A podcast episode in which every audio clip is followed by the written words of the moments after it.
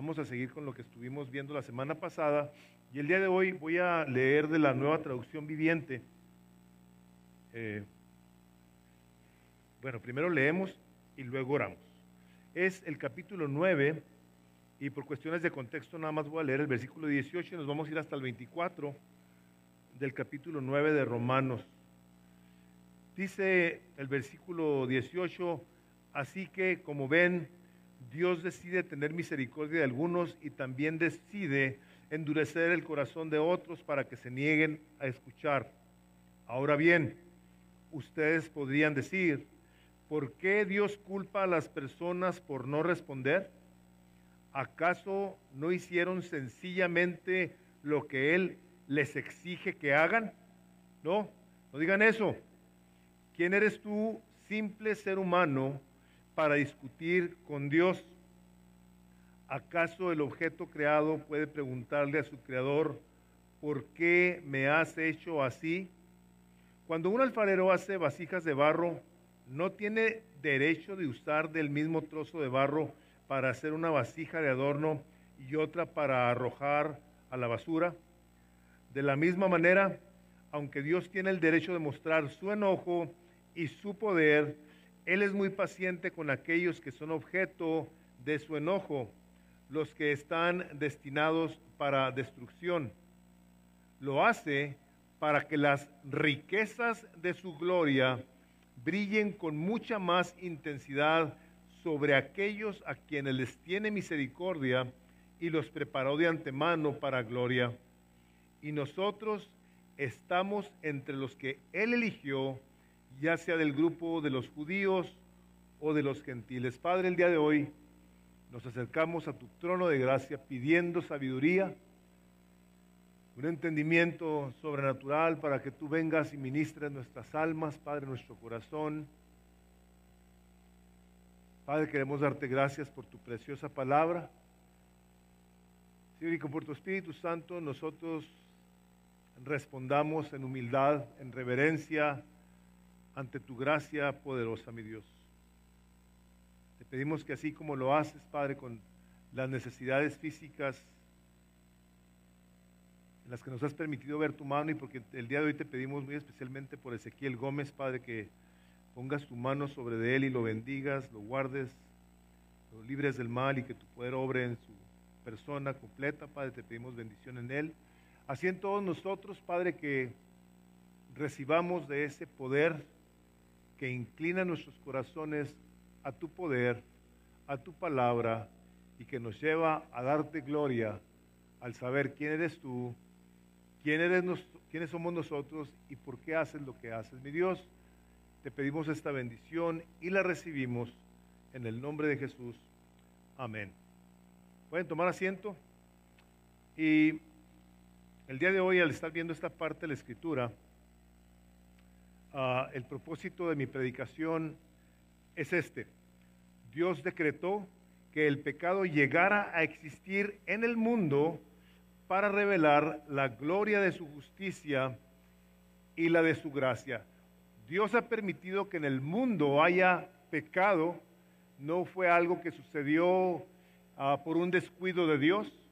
Dios en su misericordia permite que sucedan cosas y hace que sucedan cosas, todo ello con el propósito de que su nombre continúe siendo exaltado y nosotros continuemos siendo maravillados por su gracia, por su poder, por su misericordia, por su justicia, que nos ayuda en un momento dado a reconocer su grandeza, someternos ante semejante poder, de tal forma que el día de hoy podamos nosotros entender que lo que sucede en el mundo no sucede por descuidos de Dios, por error de Dios, sino que tiene planes mucho, muy específicos, aún para que lo que está sucediendo mal el día de hoy le dé gloria en su momento debido. Y yo creo que tal vez una de las cosas más curiosas de nosotros como seres humanos es que tenemos un corazón sumamente engañoso. En términos generales, la Biblia habla de que el corazón del hombre es sumamente engañoso. ¿Quién le puede confiar? O sea, ¿quién puede depender de lo que hay en el corazón del hombre. Y una de las maneras en las que se ve esta postura curiosa del hombre en cuestiones de, de ver que Dios es soberano es que lo, que lo queremos quitar de todas las fotos, lo queremos sacar de todos los lugares, pero cuando pasa algo malo en la tierra o en nosotros, al primero que le echamos la culpa es a Dios. Les platicaba en el primer servicio de un hombre, un pastor que platicaba que él conocía a una señora que se jactaba de que tenía un amante. Y le decía al pastor, pues que ella era prácticamente atea, o sea, ella no creía en Dios y tenía sus actitudes hacia la Biblia, todo ese tipo de cosas, ¿no? Y comúnmente le estaba diciendo al pastor que aún en su hora de comida ella salía con su novio. Un día, esta señora se da cuenta de que su esposo anda saliendo con una señora. Y a ella le da muchísimo coraje, la destroza, se deprime y va con el pastor y le dice, ¿por qué Dios me está haciendo esto? Y esa es la cosa curiosa de nosotros. No queremos creerle a la palabra de Dios, no creemos en el señorío de Cristo, pero cuando algo sucede, entonces le echamos la culpa.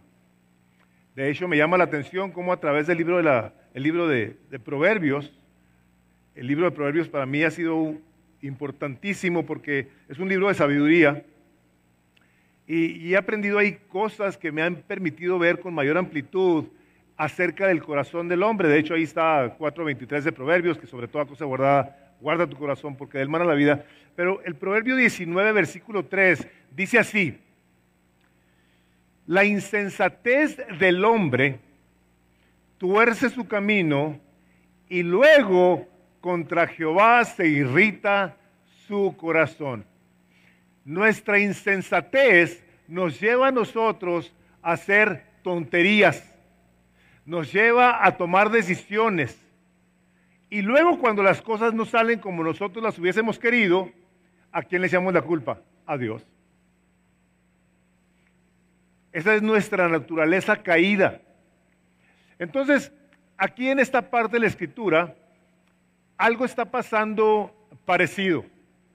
Nosotros en un momento dado llegamos a tener conceptos equivocados de Dios, porque hemos estado viendo que Dios en su misericordia escoge gente del pueblo de Israel para ser salva y a otros no, aunque sean israelitas, aunque sean judíos.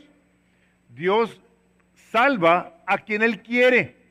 Y no por el hecho de que sean judíos, tiene Dios la obligación de salvarlos, sino aquellos a quienes Él quiere. Y la razón que esto sucede es sencilla, es por el hecho de que Dios, si Él no escogiera a nadie para salvación, nadie buscaría a Dios, pues claramente vemos en los primeros tres capítulos del libro de Romanos cómo dice la palabra de Dios que no hay solo ni un solo justo, no hay ni siquiera uno que busque a Dios. Todos se han desviado. Y ahí estamos tú y yo. Si Dios no hubiera tenido misericordia de nosotros, nosotros nos hubiéramos ido corriendo sin que nadie nos detuviera al infierno. ¿Por qué? Porque somos pecadores.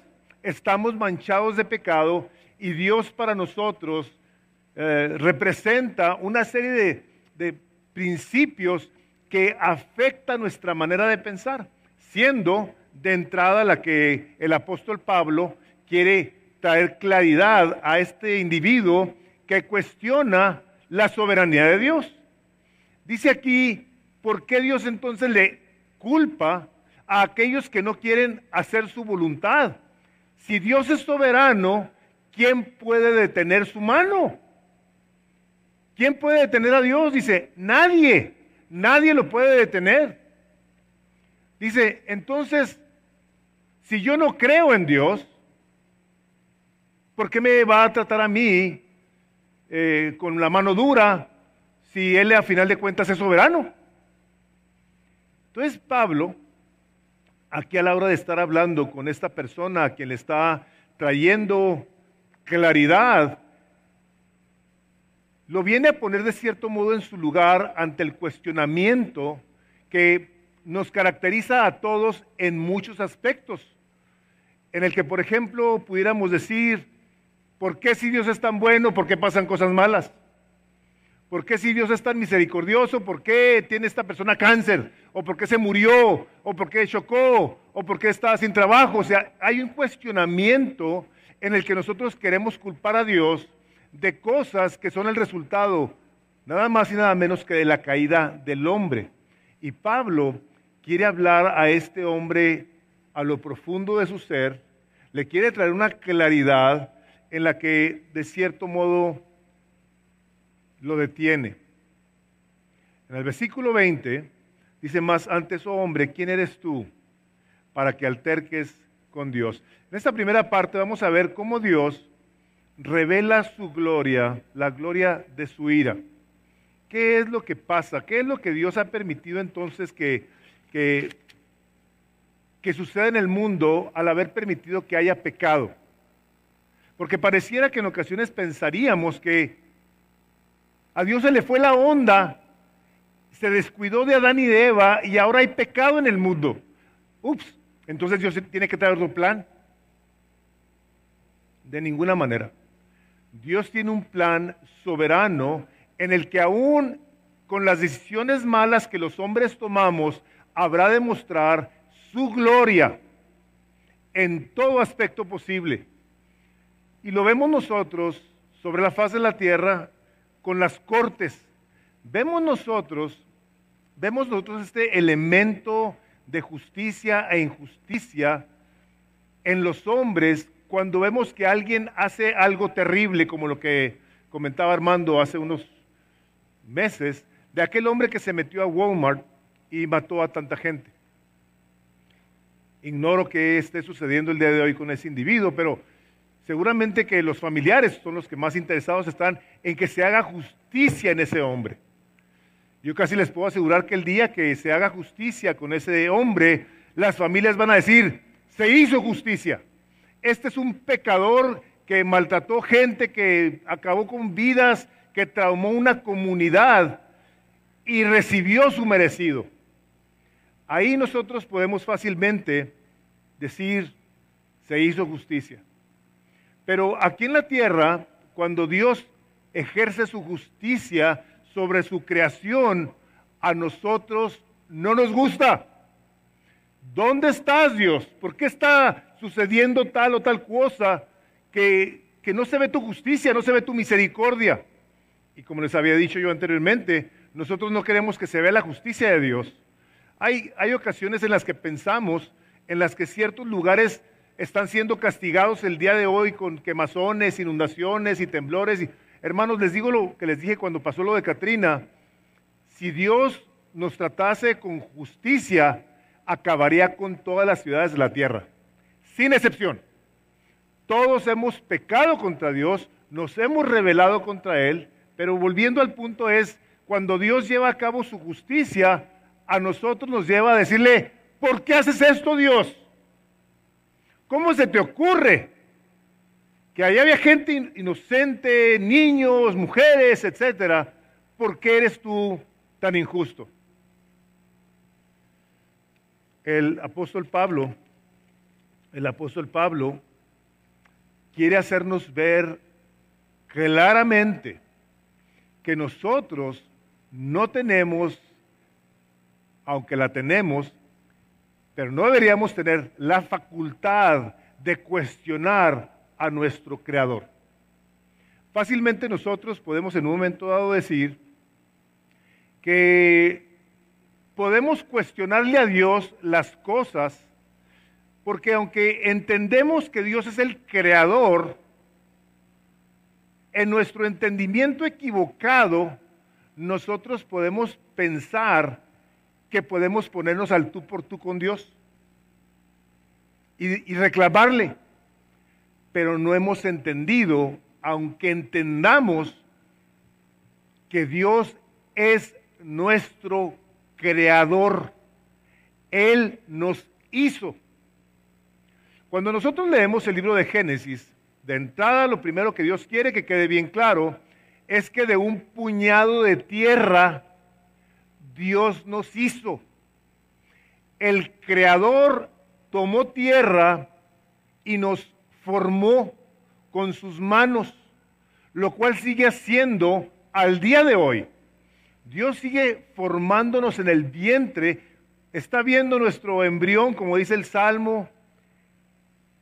Dios está formándonos y a nosotros se nos olvida, aunque lo sabemos.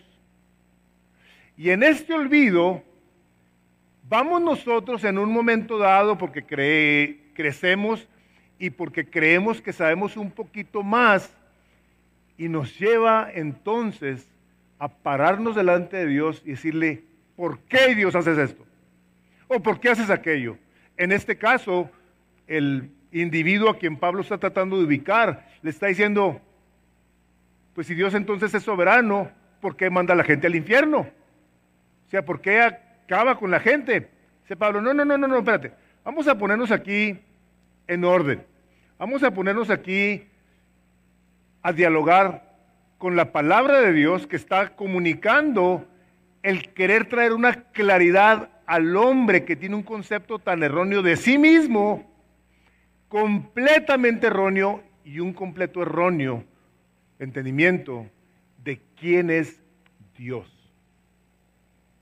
Ahí en sus notas, de entrada quiero que vean esa parte que dice cuando la palabra de Dios habla de que Dios envía a alguien al infierno, no es porque Dios lo haya escogido para eso, sino porque el hombre a sabiendas, queriendo ignorar y desobedecer a Dios, escoge su propio destino. Pablo le quiere aclarar a este individuo que aunque Dios es soberano, Dios le da al hombre el permiso la habilidad de que pueda escoger. El libro de Deuteronomio, tenemos la parte donde dice, he aquí que yo he puesto la vida y la muerte, la bendición y la maldición delante de ti para que escojas. Y Dios le dice al hombre, escoge pues la vida para que te vaya bien, para que vivas tú y tu descendencia si Dios hubiese creado robots de nosotros, nunca hubiera dicho eso. Nos da el privilegio de que escojamos.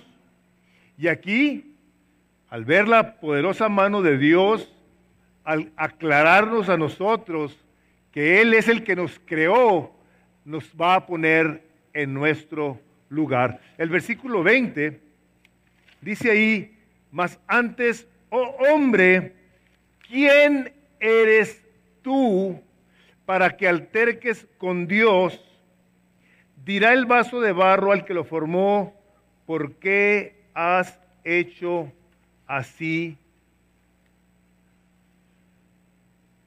La, la nueva traducción viviente, no digan eso. ¿Quién eres tú, simple ser humano, para discutir con Dios? ¿Acaso el objeto creado puede preguntarle a su creador por qué me has hecho así? Quiero decirle los, los, siguientes tres puntitos para ubicarnos en esta parte de la escritura. Pablo quiere que veamos claramente que Él es el creador, que nosotros somos creados. La mente de Dios es incomparable con la mente del hombre nosotros es imposible que comprendamos los caminos profundos de Dios y que por eso habremos de necesitar una eternidad para impresionarnos y glorificar su nombre al ver su mente. Les decía que la mente más sabia, inteligente que haya vivido sobre la faz de la tierra, el más alto coeficiente intelectual que haya habido, lo puedes poner tú en la punta de un alfiler y luego lo comparas con el universo completo. Con todas las estrellas que el día de hoy los científicos no han logrado conocer. Toda la inteligencia del hombre más sabio en la punta de un alfiler y luego lo comparas con el universo completo. No tiene un punto de comparación. Dios es el creador, sus caminos son inentendibles y Pablo aquí empieza diciéndole, hombre, eres creado. De ahí tienes que partir. Aquí estás hablando con Dios el creador. La segunda cosa es, quiere Pablo que nosotros veamos la insignificancia nuestra versus el increíble poder, sabiduría, excelencia de Dios y que nos ubiquemos. El hecho de que nosotros en un momento dado de enojo le cuestionemos a Dios por qué no ha contestado nuestras oraciones, por qué no ha hecho lo que le pedimos que hiciera, por qué no ha sanado a la persona, por qué pasó esto en mi vida, en mi matrimonio, etcétera, etcétera. Dice Pablo, tú te tienes que detener y tienes que considerar que tú ante Dios eres una persona creada, tienes límites, estás demasiado, dice un salmo, me acordé del salmo que dice que somos menos que nada. Y te quieres tú poner al tú por tú con tu creador. Dice Pablo, es importante que tú sepas que Él es el dueño de la sabiduría infinita. La, la sabiduría de Dios no tiene fin. El simple hecho de que Él con el poder de su palabra hable y se formen cosas nos debe de traer a nosotros a una reverencia increíble. Nosotros recibimos de Dios el poder aún para cuestionarlo, porque si no fuera por ese poder, nosotros no podríamos ni hablar, no podríamos ni pensar, no podríamos ni generar esos pensamientos que en ocasiones es tan difícil entender cómo se formulan las cosas adentro de nuestro corazón. Nosotros eso lo tenemos por la gracia de Dios. La habilidad que el hombre tiene para distinguir entre el bien y el mal viene de Dios. Dice en el recuadro número dos que tienen ustedes ahí, lo que Pablo está hablando aquí no es acerca del derecho que Dios tenga sobre sus criaturas como criaturas, sino como criaturas pecaminosas Dios no está siendo alguien que se impone porque es Dios. No, no, no, no. Tenemos que recordar que como hombres estamos formados de un barro que está contaminado. Y que a final de cuentas nosotros no nos formamos a nosotros mismos, Él nos formó. Y aquí es donde Pablo dice, le dirá la vasija al alfarero? O sea, Pablo, Pablo lo que hace en su discurso es irse al Antiguo Testamento y citar, les voy a pedir que abran sus vidas en el capítulo 29 del libro de Isaías, citar partes donde Dios viene hablando con el hombre a través de la historia y donde el hombre, lógicamente, no hemos querido entender que nosotros somos criaturas. Como lo dije hace rato, Sí, Él es el creador, pero actuamos como si no tuviésemos quien nos haya creado. Nos levantamos en ocasiones como si no tuviésemos un dueño, un creador, a hacer lo que se nos antoje hacer. Y aquí el Espíritu Santo de Dios, a través del profeta Isaías, dice el versículo 16 así, vuestra perversidad ciertamente será conocida como el barro del alfarero. ¿Acaso la obra dirá, de su hacedor, no me hizo. Dirá la vasija de aquel que la ha formado, no entendió. Se los voy a leer en la nueva traducción viviente, porque creo que trae una claridad mayor en este versículo. Dice, ¿será posible que sean tan necios? Él es el alfarero y por cierto, es mayor que ustedes el barro. O sea, el barro es mayor que, o sea, el barro es insignificante, es una cosa creada del lodo. ¿Acaso la cosa creada puede decir acerca del que la creó, Él no me hizo? ¿Acaso alguna vez ha dicho una vasija, el albarero que me hizo es un tonto? Y eso es lo que a veces nosotros, sin darnos cuenta, hacemos cuando cuestionamos a Dios, sea acerca de su salvación o sea acerca de cualquier cosa que está tomando lugar en nuestras vidas y que nos lleva a molestarnos y le decimos, Dios, ¿qué no te dije esto, Dios? ¿Qué no te pedí esto de esta manera y tú estás haciendo esto? ¿Qué no te das cuenta que, está mal? Es lo que está diciendo. Pone al hombre como diciéndole a Dios, ¿qué estás tonto, Dios? No entendemos. No queremos entender que tenemos a un creador que tomó lodo y nos sopló. Vivo. Para que viva. No nos gusta. Queremos ponernos al tú por tú con Dios. Ve Isaías 64. El versículo 8. O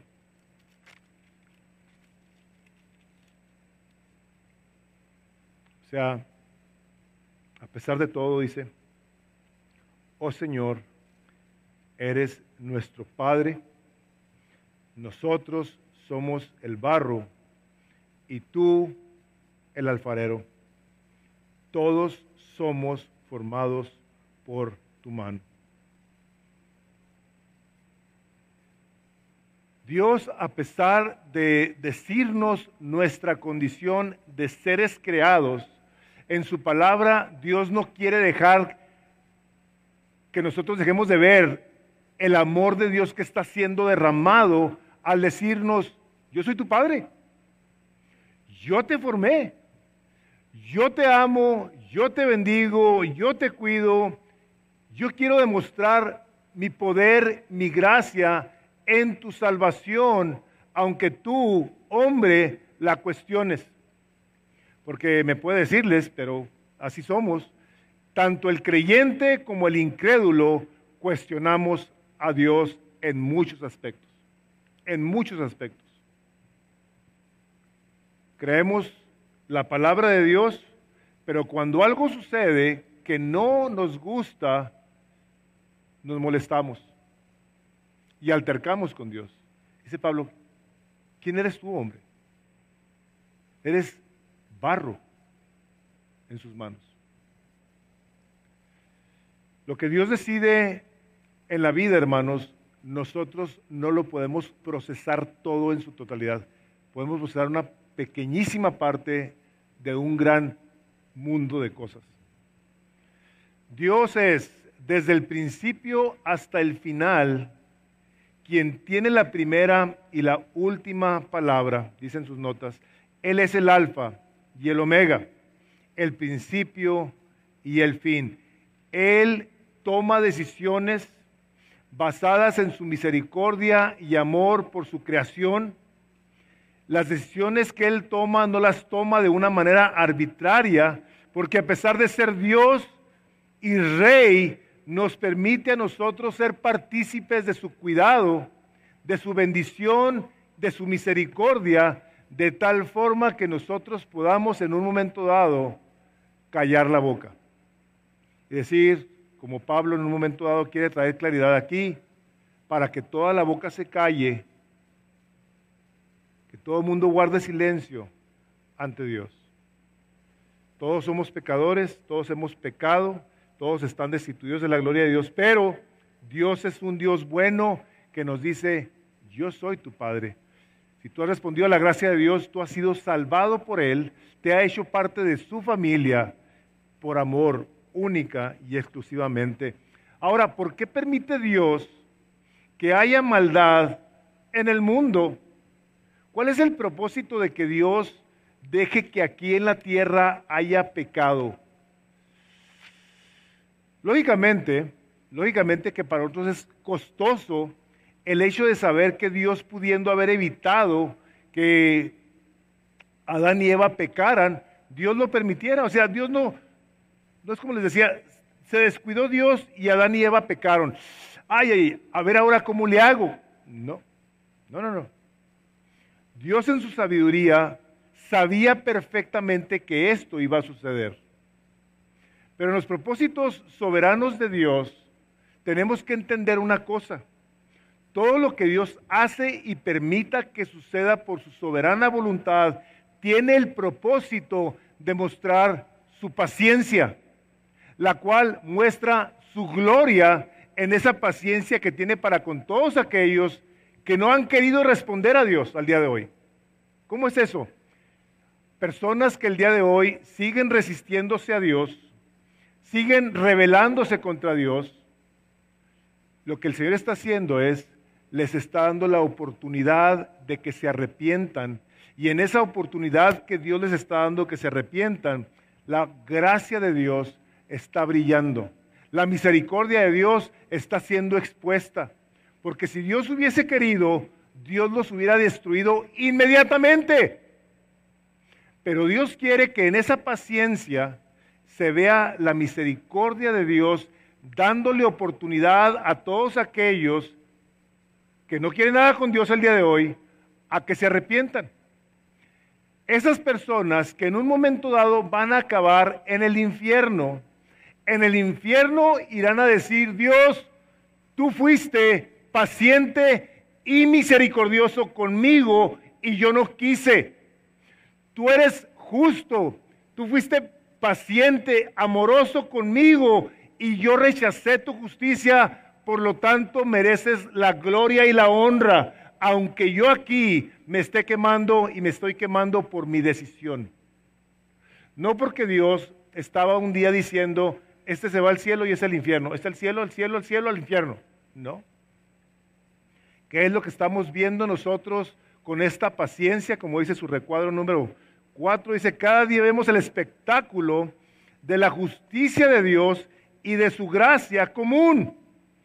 Ambas brillan con resplandor para que adoremos al Creador. Tanto los que hemos sido salvados como los que no están aún respondiendo a la gracia de Dios porque no quieren, el día que vengan al conocimiento de Dios, van a decir como hemos dicho tú y yo, gracias Dios porque tuviste paciencia conmigo y yo les puedo asegurar que el día de hoy tú y yo decimos esto, sigue siendo Dios tan paciente conmigo el día de hoy, ¿cierto? Dios sigue siendo paciente con nosotros. Porque no estamos en la perfección de tal manera que ahora vivamos vidas tan puras y tan perfectas que no pensemos cosas inapropiadas. La gloria de Dios está siendo manifestada sobre todos aquellos que no la merecen. Y deben ser mandados al infierno.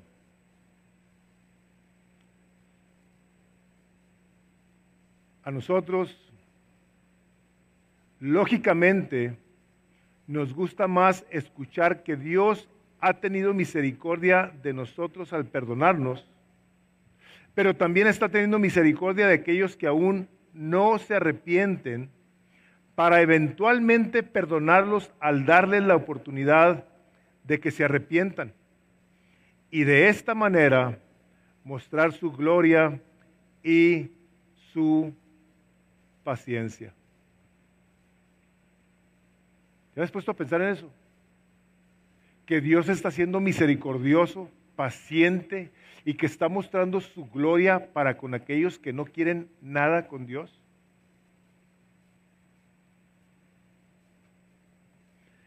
En esta parte vemos nosotros cómo Dios en su misericordia, a la hora que nos dice estos vasos que están preparados para deshonra, estos vasos que están preparados para la basura. No es necesariamente que Dios los haya preparado. Está esta situación preparada de tal manera que la podemos ver de esta manera. El que yo vaya al infierno va a ser no por una decisión de Dios, sino por una decisión mía. Yo escogí, yo escogí el castigo que está preparado para los que no quieren nada con Dios, yo lo escogí. Hay algo que está preparado, es como la cárcel. La cárcel está preparada para aquellos que violan la ley. ¿Sabe la gente que hay una cárcel? Y aún así la gente viola la ley, toman y manejan, matan, saben que van a ir a la cárcel y que hay un lugar preparado. Esta preparación es como es. Dios ha preparado un lugar donde el crujir de los dientes nunca va a dejar de oírse y las personas escogen si van ahí o no. ¿Por qué? Porque Dios, a pesar de que escoge personas para salvación, nos da la oportunidad de escoger la salvación también. Y eso se los voy a explicar ahorita en un momentito. Por lo tanto, en esta forma vemos que Dios revela la gloria de su gracia. Los versículos que siguen, que dice el versículo 22 en delante, ahí en Romanos, los voy a leer de la nueva traducción viviente, dice, de la misma manera, aunque Dios tiene el derecho de mostrar su, su enojo y su poder, Él es muy paciente con aquellos que son objeto de su enojo, los que están destinados para destrucción. Lo, lo hace por las riquezas de su gloria, para que las riquezas de su gloria, perdón, brillen con mucha más intensidad sobre aquellos a quienes les tiene misericordia, los que preparó de antemano para gloria, y nosotros estamos entre los que él eligió, ya sea del grupo de los judíos o de los gentiles. No hace diferencia si tú hayas nacido en Israel o no. La misericordia de Dios se sigue mostrando por sobre la faz de la tierra y todos aquellos que responden a ella son tan... Les permite Dios ser tan partícipes de todas y cada una de las promesas que Dios hizo a Israel, de tal manera que no hay quien diga, ay, ¿sabes qué Dios? Es que me hubiera gustado ser judío para recibir las bendiciones. No, no, no, no. Seas judío o seas gentil, las riquezas de su gloria se, manifiestan en tu vida porque Dios te permitió que lo conocieras, que respondieras a Él. Nosotros, nosotros a la hora de ver esta misericordia de Dios, tenemos que considerar esta gracia y les voy a dar, les voy a, les voy a comentar unos, unos puntos que nos hacen ver aquellos que hemos respondido a la gracia de Dios, cómo en su bondad, cómo en su bondad Dios no toma en cuenta nuestra maldad. Jonathan Edwards, un predicador, decía esto, la justicia de Dios en la condenación de los pecadores, decía, si Dios te rechazara y te destruyera, ¿no sería apropiado considerando cómo te has portado con Dios y con los demás? Si Dios nos tuviera que mandar al infierno, partiendo del hecho como nos hemos comportado con Él, tendríamos que pensar en estas cosas. ¿Cómo te has dirigido tú con Dios durante tu vida? ¿Tus palabras han sido siempre las correctas? ¿Ninguna palabra le ha ofendido a Dios? ¿Tus afectos para con Dios siempre han sido de amor, de humildad, de adoración? ¿Tus pensamientos siempre han sido puros, santos, perfectos? ¿Tus acciones? ¿Tus acciones han sido tan perfectas en las que nunca ha habido un pecado? Todo lo que acabo de mencionar, a todos los que estamos aquí, nos debe de traer a esta postura, decir, yo he pecado contra Dios en palabra, en acción, en omisión, con deseos, con todo lo que soy, yo he pecado contra Dios una y mil veces. Y si en eso estuviera basado el que Dios me enviara al infierno, tendría Dios toda la razón de hacerlo sin que yo pudiera quejarme, porque hemos pecado deliberadamente contra Él. ¿Cómo te has relacionado tú desde el momento en el que sabes que Jesucristo es el Señor, que es el Hijo de Dios, que resucitó de los muertos que está vivo y que es el Señor y que la palabra de Dios nos enseña claramente que Él es el Señor de señores, Él es el rey de reyes. ¿Cómo hemos respondido tú y yo ante, esa, ante ese conocimiento con nuestros pecados? Con nuestras actitudes hacia su soberanía, hacia su señorío. Nos levantamos y le decimos, Padre, yo sé que yo soy un pecador, necesito que el día de hoy tú tengas misericordia de mí y no únicamente me lleves por tu Espíritu Santo a arrepentirme de todos los pecados, sino que me guíes a hacer tu voluntad, Señor, para yo serte eh, agradable en todo lo que pienso, digo, no digo, no hago, etcétera. No. ¿Cuántas veces nosotros no nos levantamos y nos ponemos a hacer lo que tenemos que hacer o lo que queremos hacer sin considerar su señorío? ¿Cuántas veces pecamos a sabiendas de que Cristo pagó por nosotros en una cruz y a nosotros en ocasiones no nos hace gran diferencia? que tuvo que derramar su sangre para que tú y yo fuésemos limpiados de pecado y aún así nosotros seguimos pecando en ocasiones. Si Dios te tuviera que mandar al infierno por tu trato con los demás, ¿sería también justo al hacerlo? Por supuesto que sí. ¿Cómo te has comportado con tus padres? ¿Siempre fuiste obediente, nunca rebelde? ¿Les contestaste? ¿Les hiciste caso, etcétera? Padres con sus hijos, gritos, golpes, abandono, humillaciones, desprecio. Parejas, su trato el uno con el otro, donde Dios nos dice, ámense como Cristo amó a la iglesia. ¿Qué hemos hecho en situaciones con otras gentes? Tomado ventaja, ser inmorales, despiadados, vengativos, si Dios nos tuviera que mandar al infierno por nuestro trato con otras personas, tendría todo el derecho de hacerlo. Completamente.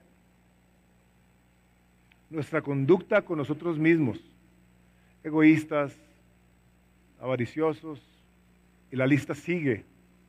Si Dios tuviera que mandarnos al infierno por esas cosas, tendría todo el derecho, pero ¿saben? No lo hace. Dios es tan bueno tan misericordioso y que hemos hablado de que en ocasiones le pedimos, Señor, tu justicia. Tuvo Dios que mostrar su justicia perfecta sobre una persona. Sobre Jesucristo dejó caer su ira para que no viniera sobre nosotros, porque si nosotros le pidiéramos justicia sobre nosotros, acabaría Dios con nosotros. Pero Dios en su bondad deja caer su ira perfecta sobre su Hijo Jesucristo, para que nosotros ahora podamos recibir de su justicia misericordiosa, de su gracia, para que a la hora de arrepentirnos podamos decirle, gracias Dios por tu paciencia en la que no me tomaste en cuenta mis pecados, sino que me diste la oportunidad de arrepentirme. Y esto nos debe llevar a, decirle, gloria a Dios, a tu santo nombre, por siempre y para siempre.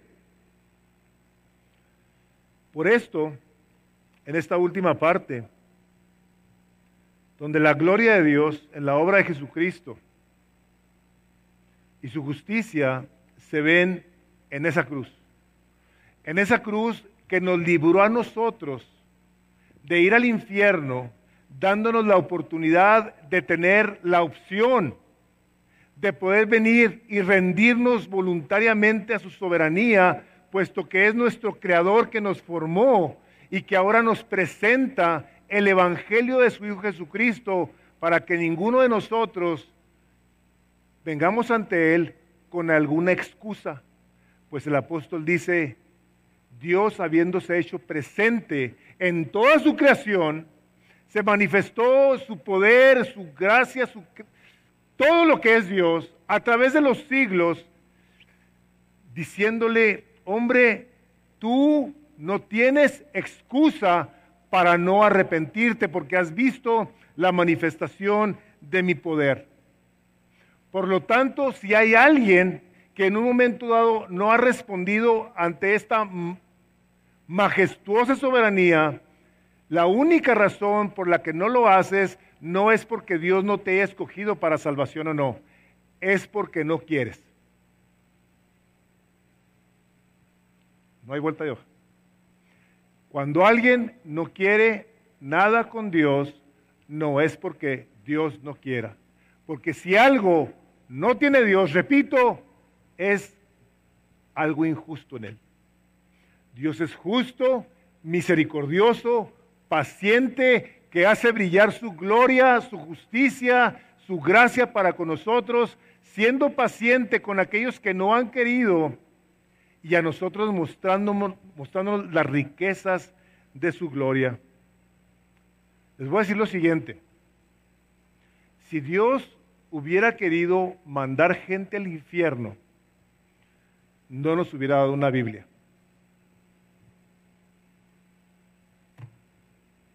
No nos hubiera dado. Si Dios nos hubiera querido mandar al infierno, no hubiera levantado profetas. Profetas que decían, arrepiéntanse porque el reino de los cielos se ha acercado. No hubiera levantado predicadores que predicaran la palabra de Dios.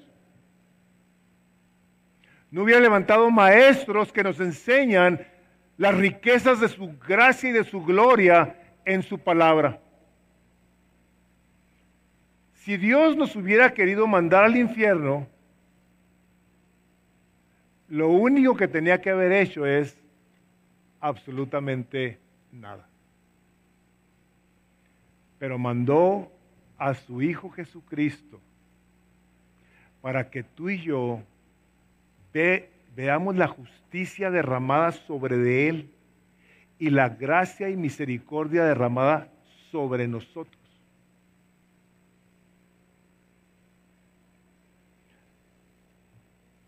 A nosotros se nos ha dado el Salvador.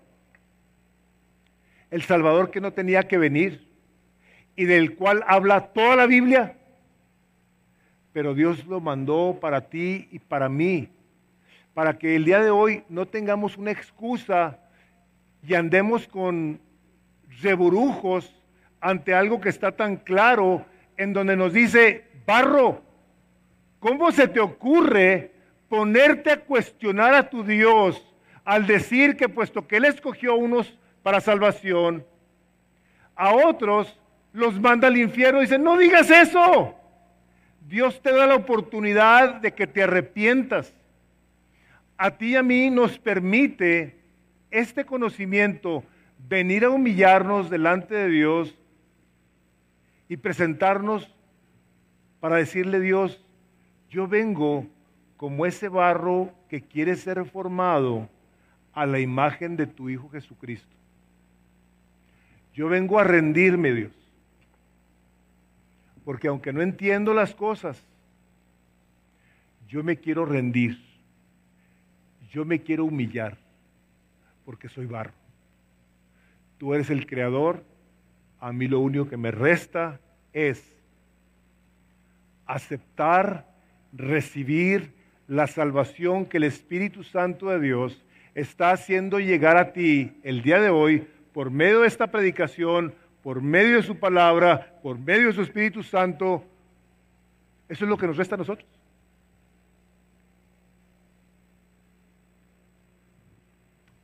Si lo que tú el día de hoy has oído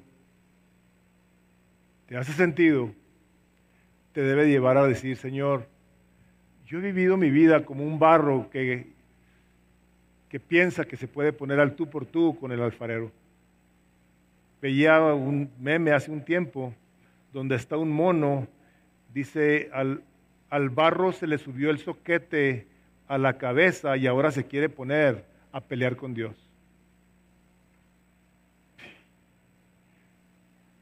A veces se nos sube el lodo a la cabeza y nos queremos poner al tú por tú con Dios en vez de callarnos.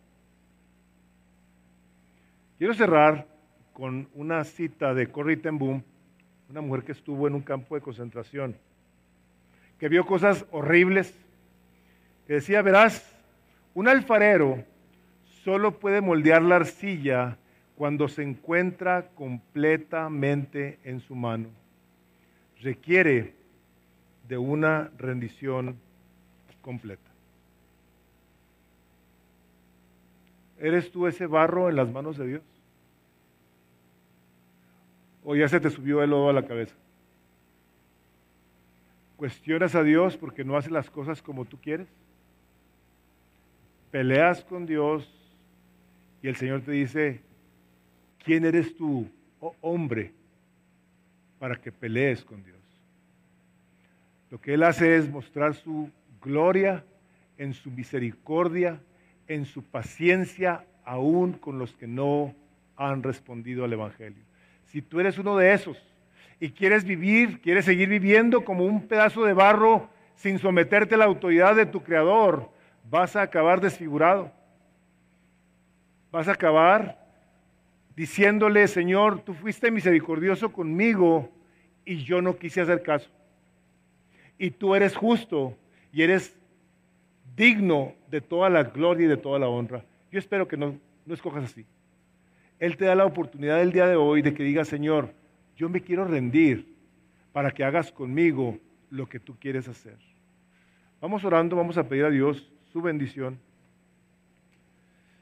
Padre, el día de hoy queremos ante tu palabra, ante el asombro de tu gran bondad, mi Dios, venirnos a someter a tu autoridad divina y a darte la gloria, Padre, por la misericordia que tú has tenido para con nosotros, que actuamos pensando que nos podemos poner al tú por tú contigo, mi Dios.